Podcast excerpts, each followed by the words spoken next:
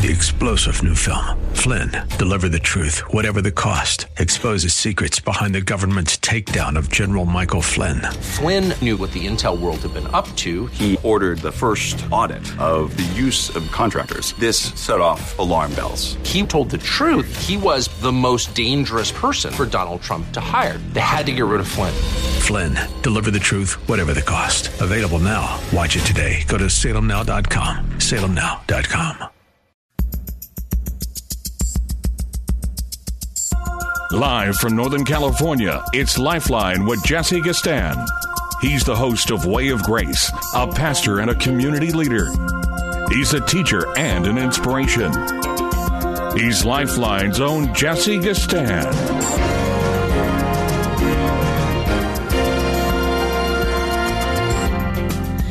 Yes, and I'd love to welcome you all to the Monday edition of Lifeline.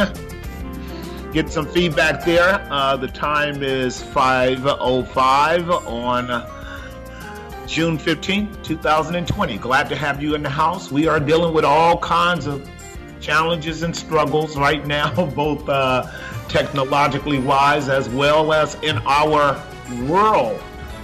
The number to reach me is 1 367 5329. 1 367 5329. Our prayers go out to the family of Rayshard Brooks. Just want to kind of get that on the table right now. Uh, he didn't have to die. Uh, and yes, there has to be reforms in the uh, policy of our police departments, our law enforcement uh, departments, and I guess they're federalized all across the nation. What that means, ladies and gentlemen, if you don't know, is that there is not any kind, any one kind of uniform set of policies as to how. Uh, law enforcement is to engage the public, uh, whether the public is compliant or whether the public is um, non-compliant and uh, with all of the uh, hoopla, with all of the protests, with all of the um, outrage, and with all of the repeated numbers of, of examples of uh, young men, whether black or white, particularly in this context, black, although you know the stats are making it very clear, uh, blacks and Latinos and whites are dying, unfortunately, at the hands of law enforcement. Uh, there is without a doubt a need to revisit the policy of how law, law enforcement engages its citizens across this nation. And that is something that is not even up for question when you look at at the stats of uh, not only incarceration in our nation, but uh, just problematic interaction between police officers and its citizenry um, here in America. Uh, and, and so what we saw with regards to the manner in which uh, Rayshard Brooks died is, is still a compelling argument for reform. I, I absolutely do not advocate this notion of just getting rid of or defunding arbitrarily our law enforcement uh, departments. I just don't. It's irrational and it's coming from a whole different place. I hope to be able to engage you in uh, in terms of, of what's going on in our in our world. But again, with, with, with all prayers and all uh, concerns and all effort to be employed in making sure that there is an appropriate assessment uh, by uh, by the judicial system and that the officer in view is dealt with according to the law and whatever legitimate consequences he deserves are actually uh, um, executed in his life. To me, this looks like second degree murder. Not first degree murder, but second degree murder. Murder. In all likelihood, I'm not sh- real sure how this works, but I've listened to a lot of the pundits, including law uh, enforcement and different, um, you know, police authorities, law enforcement authorities, saying that this will probably fall out to be largely manslaughter, if not third degree murder, murder, but probably not second and certainly not first because of um, all of the things that this young man did that were just wrong. So, Rayshard Brooks is like any of us who are parents and have sons whether white or black. In this particular case, this is not about racism. This is about law enforcement having a policy that when an individual uh, resists arrests, that uh, without proper measures, escalation will lead to a inevitable outcome that will be a problem for everyone. And in this case, for whatever the reasons were that Rayshard chose to resist arrest after initially complying, led to this tragic outcome. Uh, and this is why I say the, the, law enforcement has to figure out a way to deal with something like this, where in fact of matter there was absolutely no uh, no impending uh, doom or danger as you and I would know it uh, at, at, at in terms of the the officer who was uh, chasing Rayshard down, but in fact, uh, uh, you know, there was a very dubious time where he had a, a, taser, just like the officer had a taser, and and as some have uh, have stated very clearly, um, there would be. Uh, there would be, uh, you know, a, a, a, very difficult decision to be made because if, in fact, uh, Rayshard could have tasered him, and and if it were, you know, immobilized him, he could have taken his gun. That that that appeared to be a very dangerous probability when they were wrestling with him on the ground. And what we all have to do as we stand back and look at that scene is to to really understand how a thing can get out of control, how a thing can escalate, and how a thing can fall out so bad that uh, it ended up in the uh, death of another uh, young man, and in this context, it was uh, a black man uh, with two Caucasian officers.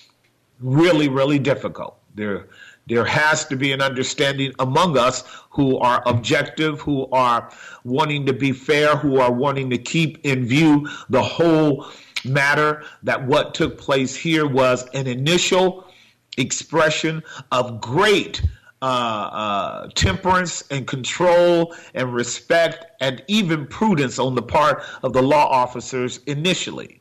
It's a good thing that they actually had cameras, you know, on so that they could video how the whole matter fell out and developed. And, and I'm glad they did because, as you guys know, what's going on right now is so filled with with uh, with with emotion and, and anger and hostility. Some of it justified, no doubt and some of it not. And, and, and we have to be able to set aside the emotional component that goes into this big movement itself and ask ourselves the question are we seeing clearly? Are, are our eyes wide open to what's really going on here? And can we make a judgment that is just and righteous for all sides in view? And that, that really is what we have to ask. Can we make a judgment for all sides in view? And and if we can't then then we need to you know probably censor ourselves. Anyhow the number is 1 367 5329 1 367 5329 what i'm basically gonna gonna ask you as we try to work through this program without having any kind of real snafus is ladies and gentlemen are we looking at reformation in our country of policies that seem to be creating and exacerbating deep seated historic conflicts and wounds? Or are we looking at the seeds and manifestations of revolution? Are we looking at Reformation or are we looking at revolution? I talked about this in our Friday class we had last week for three hours, dealing both with the importance of having a comprehensive, comprehensive vision of what's going on in our world, particularly as Christians. And then I dealt with politics. I'm right now I'm dealing with the impotency and weakness of both the left and the right. I dealt with them two weeks in a row. And then I began to deal with some of the problems I see going on within the framework and rhetoric and narrative of what is occurring in the protests and how it is moving up under the banner of Black Lives Matter and how many things within the uh, uh, context of this movement that we need to be very prudent about, very thoughtful about, and as Christians, exceedingly, exceedingly discerning before we give a word of approval or yield our um, yield our support on any level. We must be very prudent and very careful about our participation in anything that uh, may have dubious, uh, may have uh, conflicting interests, may have anti biblical uh, uh, uh, platforms and frameworks and foundational ideological structures that might cause you and I to be identified with things that just do not honor God. We want to be extremely careful about that. So, some of the questions I'm going to be raising as we try to make our way through the program today one is are we dealing with reformation or revolution? Are we dealing with a slight modification in the area of mere law enforcement, or are we dealing with the seeds of a bigger agenda that is actually mandating a wholesale revolution in our country? If you don't know what uh, the difference between the two is, let me just share with you briefly, and then I'll, I'll show you what I mean by uh, a number of subpoints that I do want to bring before your uh, your mind and your ear. Re- Reformation means that we have problems that need to be adjusted, modified, changed, but it does not assert the overthrow of the whole foundation or the whole premise uh, or the whole organization or our whole government, our whole method of governance and, uh, and society, if you will. When you have a reformation, you recognize salient points of existing structures that are extremely important and good to your society. But you also recognize maybe antiquated, old, irrelevant, archaic, or even maybe uh, uh, non-productive and painfully, uh, uh you know, obstacle-oriented things that just need to be uprooted and taken out, like we did with slavery when uh, when we were able to aggressively and historically and progressively extricate ourselves from that horrible, wretched system, we didn't mandate, you know, getting rid of America or abandoning the Constitution or uh, reforming a whole new union. But I'm asking you the question: Is what's going on today with the with the present outrage and uh, uh, again, ubiquitous expression of, of, protesting and engaging in a kind of di- dialogue that is resulting, as you guys see, in Seattle, Washington, uh, uh, uh as a takeover of portions of the city and uh, mu- uh, municipalities, which really verges on anarchy if you know anything about terminology respecting how citizens engage its government. And so I'm asking you, 1 367 5329. 1 367 5329. Are we dealing with uh, reformation or are we dealing with revolution? This is so critically important because if we're discerning it wrong, we're going to have a problem. Uh, again, uh, are we seeing the gradual development of a of, of, of a prescribed playbook that's kind of working itself out strategically? Or is this the organic, non influenced expression of real universal oppression? Now, I'll, I'll say that again because I'm going to be pressing in a number of questions for you. And I really want to know, you know, where you stand and what you see and what you perceive. Are we watching the gradual development of a prescribed playbook? Is there a method to this madness? Is there a, a premise to this protest? Is there a uh, foundation to this forward movement? Or is this just an organic, non influenced expression of real universal oppression? Because at the, at the uh, center of the narrative is the idea of oppression. Is this a natural progression of human rights? That's taking place here. Just a natural progression of human rights as Marx and Engels' dialectical uh, process predicts. Are we just moving through the stages of uh, theses and antithesis? Or is this the staged, controlled, and manipulation of masses away from freedom and opportunity, which require virtue, integrity, and prudence? To work through the sticky conflicts that all human society participates in. Is that is that what's going on here, or is it the latter? The number is one triple eight 367 5329. 1 367 5329. I'm going to take a break and I'm going to come back and lay more foundation around the question are we dealing with reformation or are we dealing with reform? Are we dealing with an organic expression of oppression that is so bad that it requires the overthrow of our law enforcement agency and even the overthrow of our constitutional principles? Or are we dealing with a kind of diabolical agenda that basically is uh, going to amount to ending our freedoms and uh, and taking away opportunity?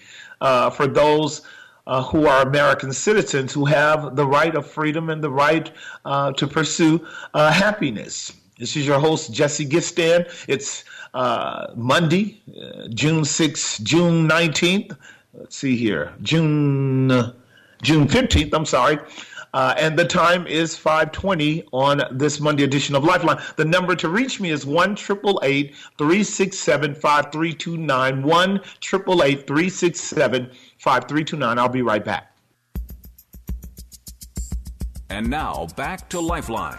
And we're back. The time is 520 on the Monday edition of Lifeline. I've got three lines open 1 367 Three lines open 1 367 We all know that we are in some kind of flux, some kind of uh, change in our uh, in our uh, culture and in our world. And uh, Hugh Hewitt is talking about a wholesale uh, revolution in the uh, in the in the in the ministry of uh, of radio. If you just heard the advertisement, he's talking about a complete reconstitution of uh, of our media. I, and I would not I would not agree with that. I would I would I would say that we need reform. We don't need a wholesale uh, abandonment of all of all of all radio. Where we are right now. By the way, the number is one triple eight three six seven five three two nine. One triple eight three six seven five three two nine. I've got three lines open. You can join me if you will, if you want to. Um, where we are, ladies and gentlemen, is in the middle of an experience and experiment called freedom. And uh, and if we don't know that, this is where we will make a major mistake when it comes to solutions to the present stresses. We are in the middle of a freedom experiment uh, of which the vast majority of the world does not know. Uh, you are free Americans, and so am I. And particularly you who are black, you are free. You are not slaves. You are not in bondage. You are not uh, oppressed. You got your challenges. We all do. You have your struggles. We all do. There, there are problems to be dealt with. But do not buy into the narrative that you are not free. You are free. In fact, you're so free, most people around the world want to be where you are. And, and, and it's so important for you to keep that foundational reality as a, as a, uh, a major, major core axiom as you think through how you can best live your life in a way that honors God in this world, and particularly at this time, because I, as I asked you earlier, are we dealing with uh, reformation? Uh, a need to change some antiquated and old policies and, and, and old systems that are um, uh, uh impacting our lives? Are we are we are we dealing with that? Are we are we dealing with right now uh, the need to to um, to to ask the question whether or not you know everything needs to be reevaluated. Everything needs to be thrown away. Everything needs to be discarded because that's what you're basically hearing uh, in the movement. And uh, and what you're seeing by virtue of how they are are behaving. And I asked the question when we opened up, you know, is this a natural progression of human rights in an organic, uh, non influenced expression, or are we dealing with a staged, controlled manipulation of masses? By, by unseen, undetected powers, howbeit they've already let their agenda be known. If you're going to be diligent and studious in terms of what the uh, what the what the goals are, um, and, and I see this as a move away from freedom and opportunity, which can only be realized in your life and mine by virtue and integrity. Remember what I've said so long ago, and it's coming home now to roost in a lot of ways. Liberty without virtue is a curse, and and the whole human race has seen the curse of behaving in ways where freedoms were given and then ultimately lost. I will actually refer to our uh, foreparents, Adam and Eve. They had the exquisite privilege of being the uh, host and vicar of God's pristine garden. And because they failed to recognize their blessing, they engaged in basically a treason against God with a maniacal force that was able to manipulate them emotionally and drive them from a narcissistic position of self interest. And the next thing you know, they have basically lost Eden. And I'm asking the question: Are we dealing with the danger of losing, uh, you know, a proverbial Eden, and, and finding ourselves in the historic uh, morass and chaos and and coups and and and protests and and conflagrations and and conflicts and deaths between the upper class and the lower class? The the as we're learning about Marxism in our Friday Bible study, the uh, bourgeoisie societies fighting and fueling conflict among the, the proletariat who are being, you know, driven again by agendas that I don't think they fully understand uh, until we enter into a new era that will probably and can definitely be worse than where we are. That's what I'm asking you. Are you are you aware of the historic dialectical process that created the horrors of the 20th century in in uh, Marxist communist countries, uh, Germany and and and and, uh, and and in you know Italy and other places. Uh, some of the revolutions that broke out in the French Revolution and and uh, and even uh, you know even Hitler's uh, move to exterminate and to establish a superior socialist society. All of that was rooted in a dialectic that basically said they had a better way to create utopia than what was going on at that present time. And if we don't learn from history, we are bound to repeat it. And I'm asking you, um, are the people in the present struggle that you're seeing engaged in uh, in the media and around the world and the talking points on radio that are telling you you know about all the just things that are happening in our society as you are hearing it. Are they really uh, illuminated uh, parties? Are they leaders? Do they see? Do they have vision? And is their vision that which corresponds with the will and purpose of god? I remember what christ said in matthew 15 if the blind lead the blind, they both will fall into the ditch. And so I'm asking you very earnestly, I've got two lines open. Uh, what do you see going on? Are we headed in a path that is shining more light and more clarity and more understanding? Or are we headed down a path that is proverbially the Wizard of Oz? Uh, towards a destination that has no ethereal, no substantial reality whatsoever, and it's basically a, a, path of delusion. I've got two lines open. I do want to hear from you. One triple eight three six seven five three two nine. Let me go to line number one and talk with Steve from Pacifica. Steve, are you there? Hello, Steve. Are we there? Are we are we with Steve on line number one? Did we get a disconnect there, uh, uh, Joe? All right, then I'll take line number two, Leslie from Oakland on line number two. Leslie, are you there? Yes, I am. How are you today? I'm great. How are you? I'm doing great. Thank God. Glory be to God. I thank you for um, taking my call. Um, just a couple of um, things I wanted to bring to your attention. Um, one, of course, you know already. God matters first. We all must keep that in mind before we do anything else. We must remember that God matters first, and that it is um, our eternal life that's at stake when we don't seek Him and give our lives to Him. And that's mm-hmm. first and foremost. And that is who, if anyone takes control, that is going to be God. Secondly, um, I want to bring your attention to a 2016 dash cam about a trooper named uh, Michael Blake. He was mm-hmm. fired But I watched it yesterday morning, just out of, I don't know, just I just watched it, and I was shocked to see what took place in that video. Um, mm-hmm.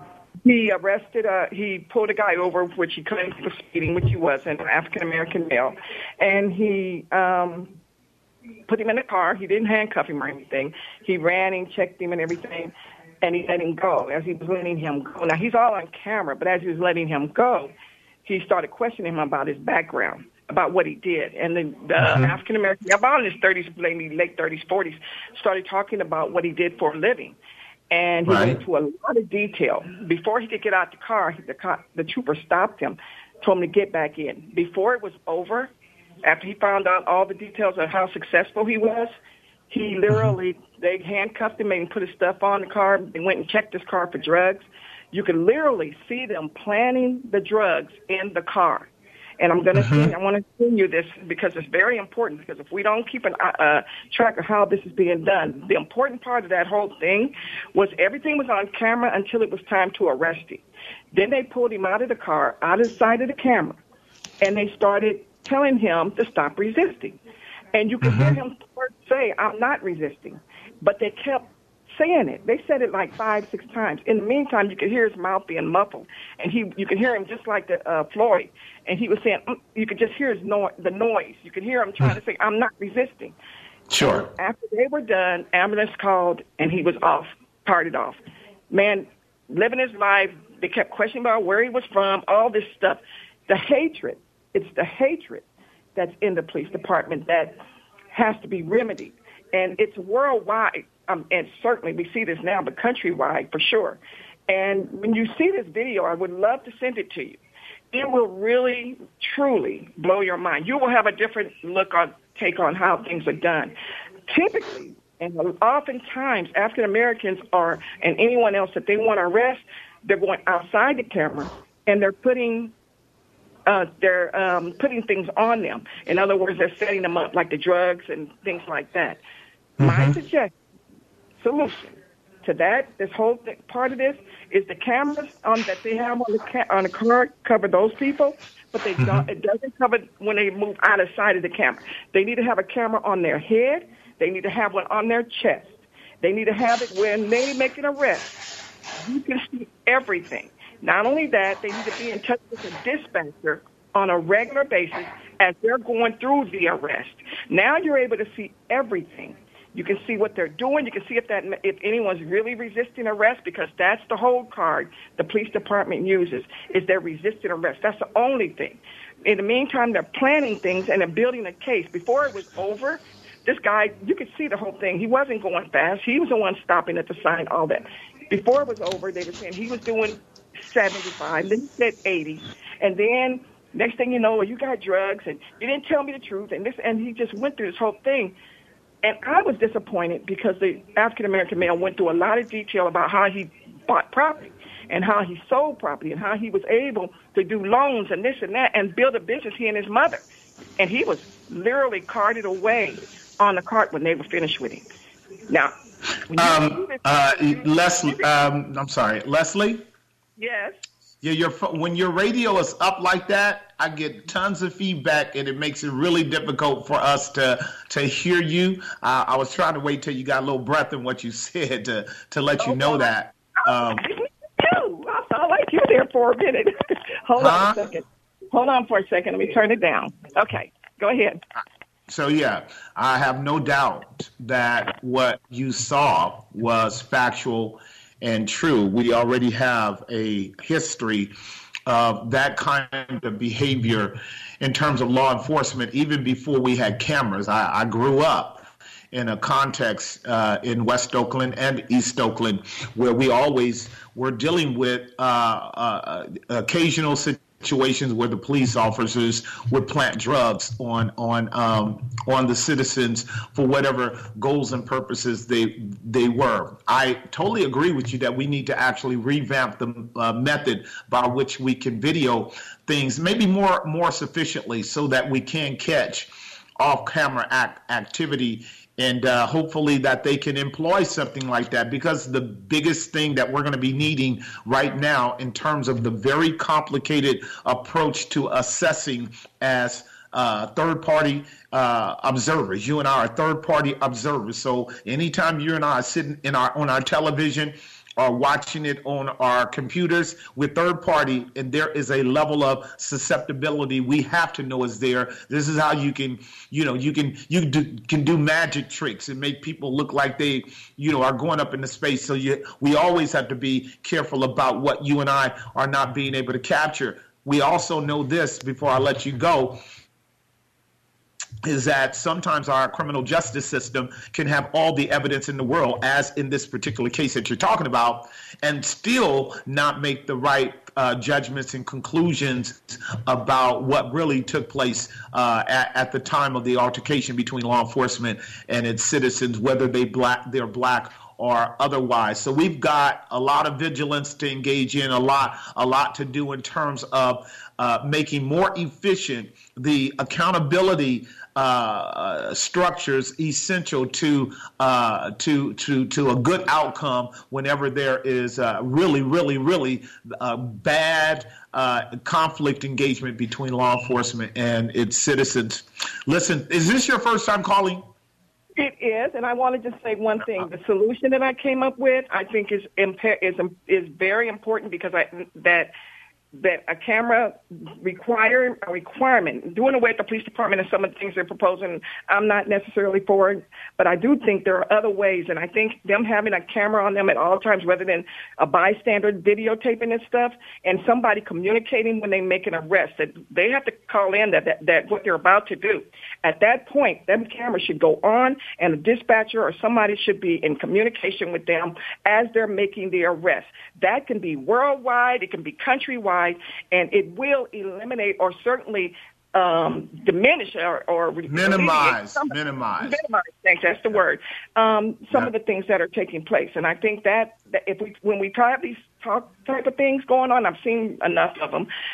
Not enough solutions are coming up, and when we, sometimes we talk about global, huge solutions, we can talk about simple things that can happen right away, and that's something that can certainly happen right away in every state in this country.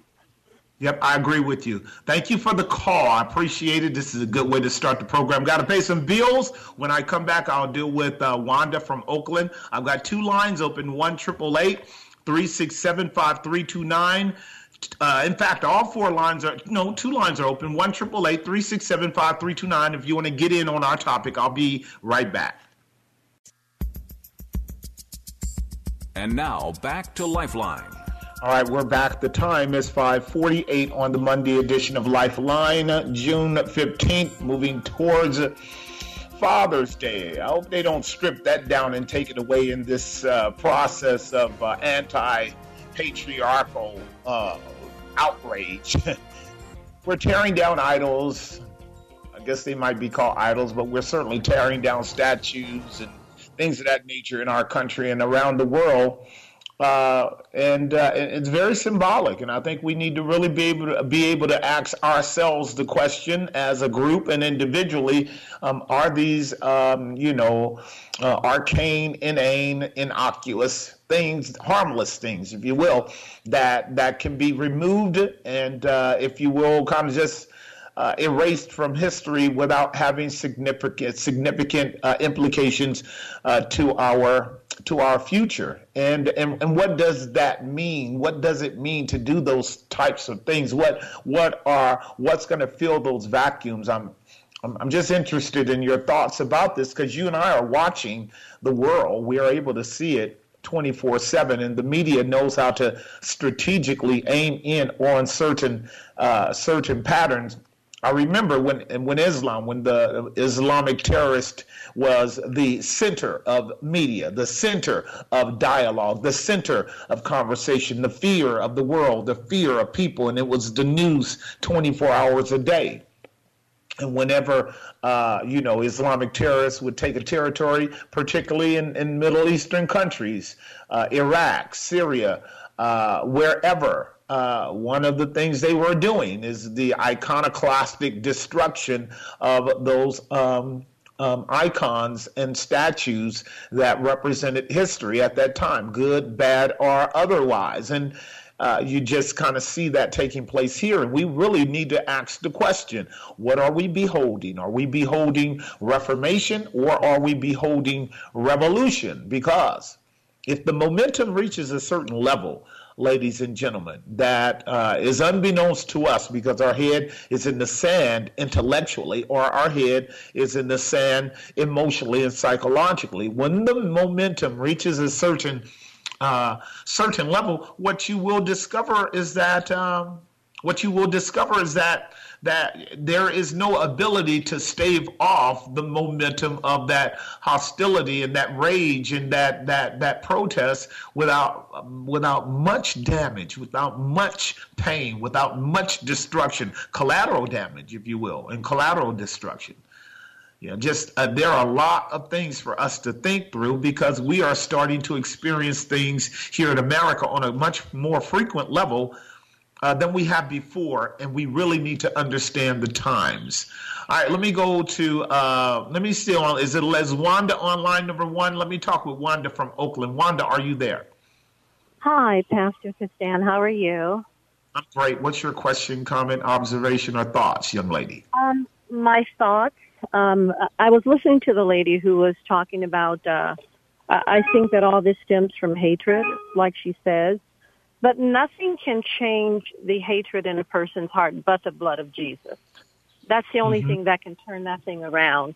Now, dealing with things in the natural, um, I was talking to a friend of mine who is retired, and she was a police officer and and, and a sheriff for about 25 years in the uh, LAPD and in the Southern California um, area. And sure. she was just saying, we were talking, and I said, you know, what can we do about this? I'm the mother of two black boys, one special need, he's uh, 18, and the other is 30.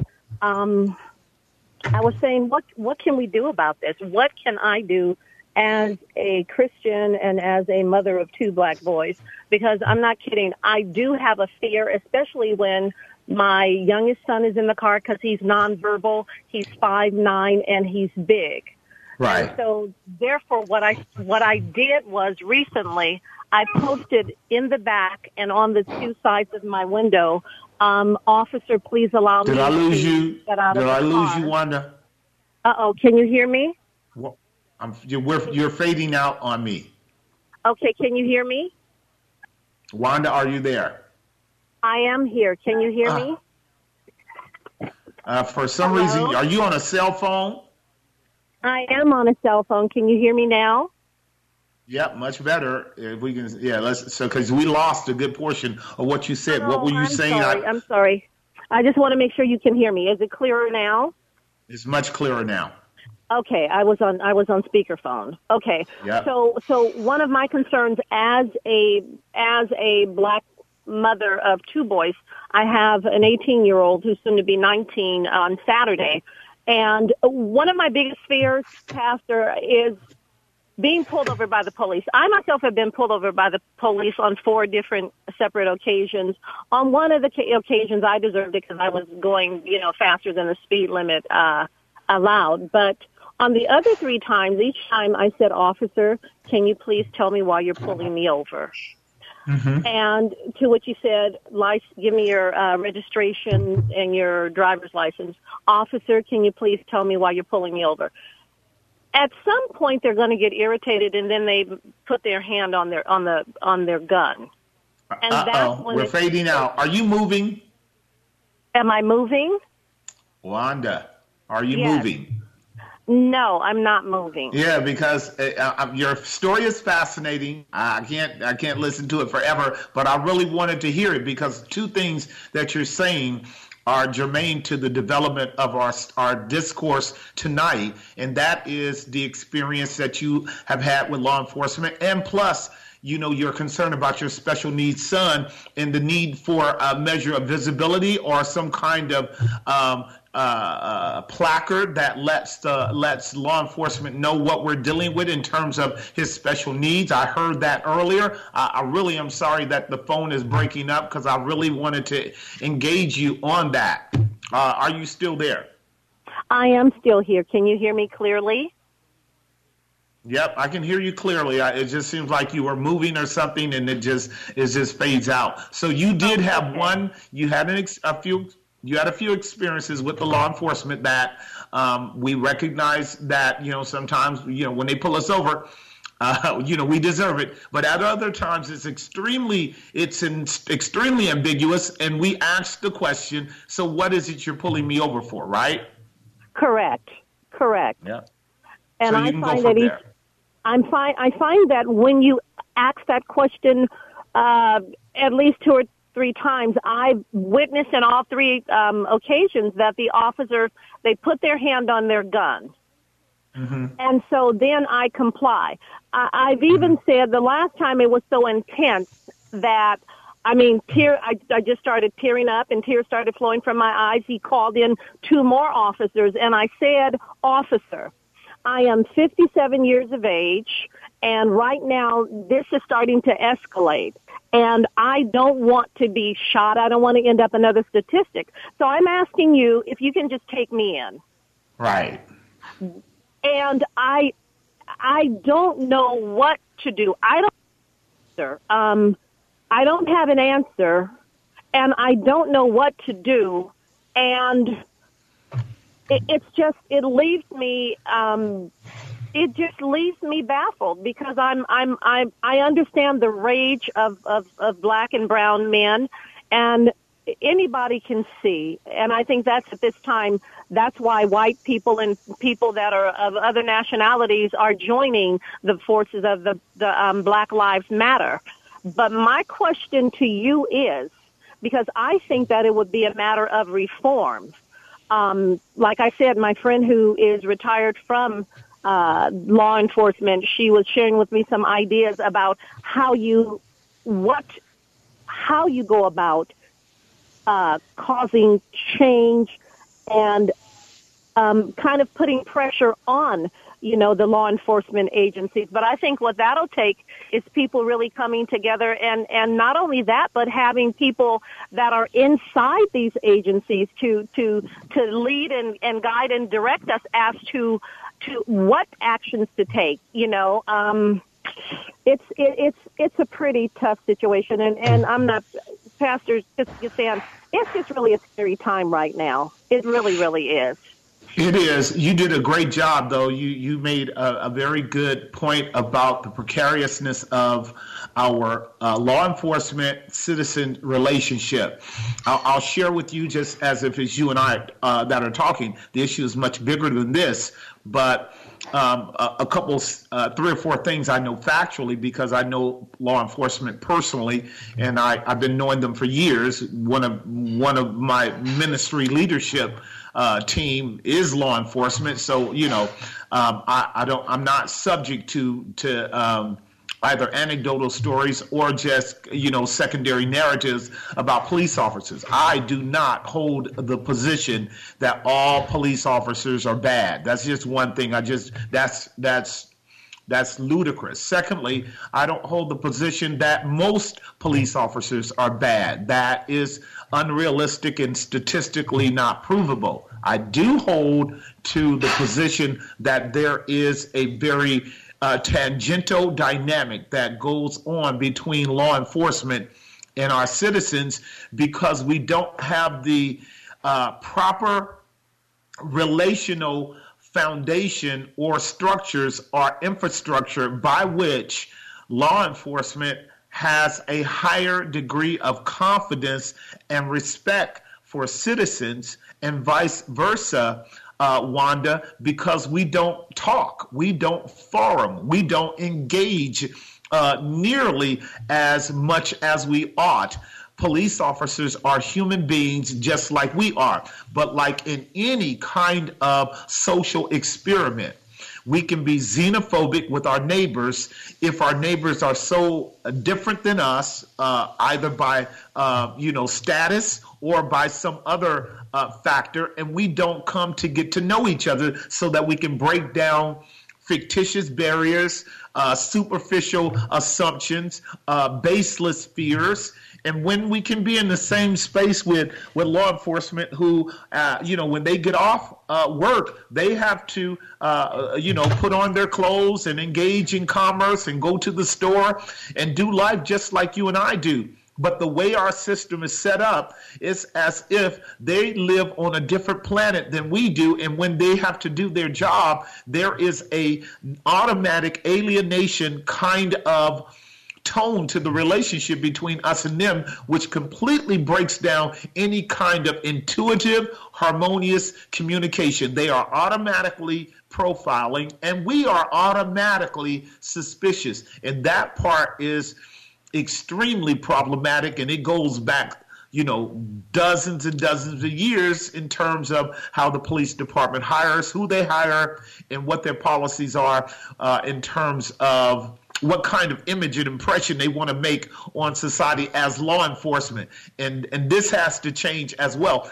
And and I and quite frankly, it has changed in certain communities around the uh, nation. If you if we had to if we had to analyze all of the different uh, districts in all of the different cities across the nation, you would find that police departments in cities where they are part of the citizenry or they have a very healthy, informed community with regards to who the police officers are, where they live, where they grew up, do they have a wife, children, or husband and children, etc. Where all that is part of the uh, body politic of where men and women live, you greatly reduce the kind of trepidation and intimidation that will have a tendency to be the default mechanism of both sides. That's so critically important, as is the case in all relationships. If we keep people divided and make these major gaps between where they live and where we live, inevitably the xenophobic attitude is going to rise up and create major problems. Thank you for the call. Got to take a break. Got two lines open. 1 367 5329. 1 367 5329. We'll be right back.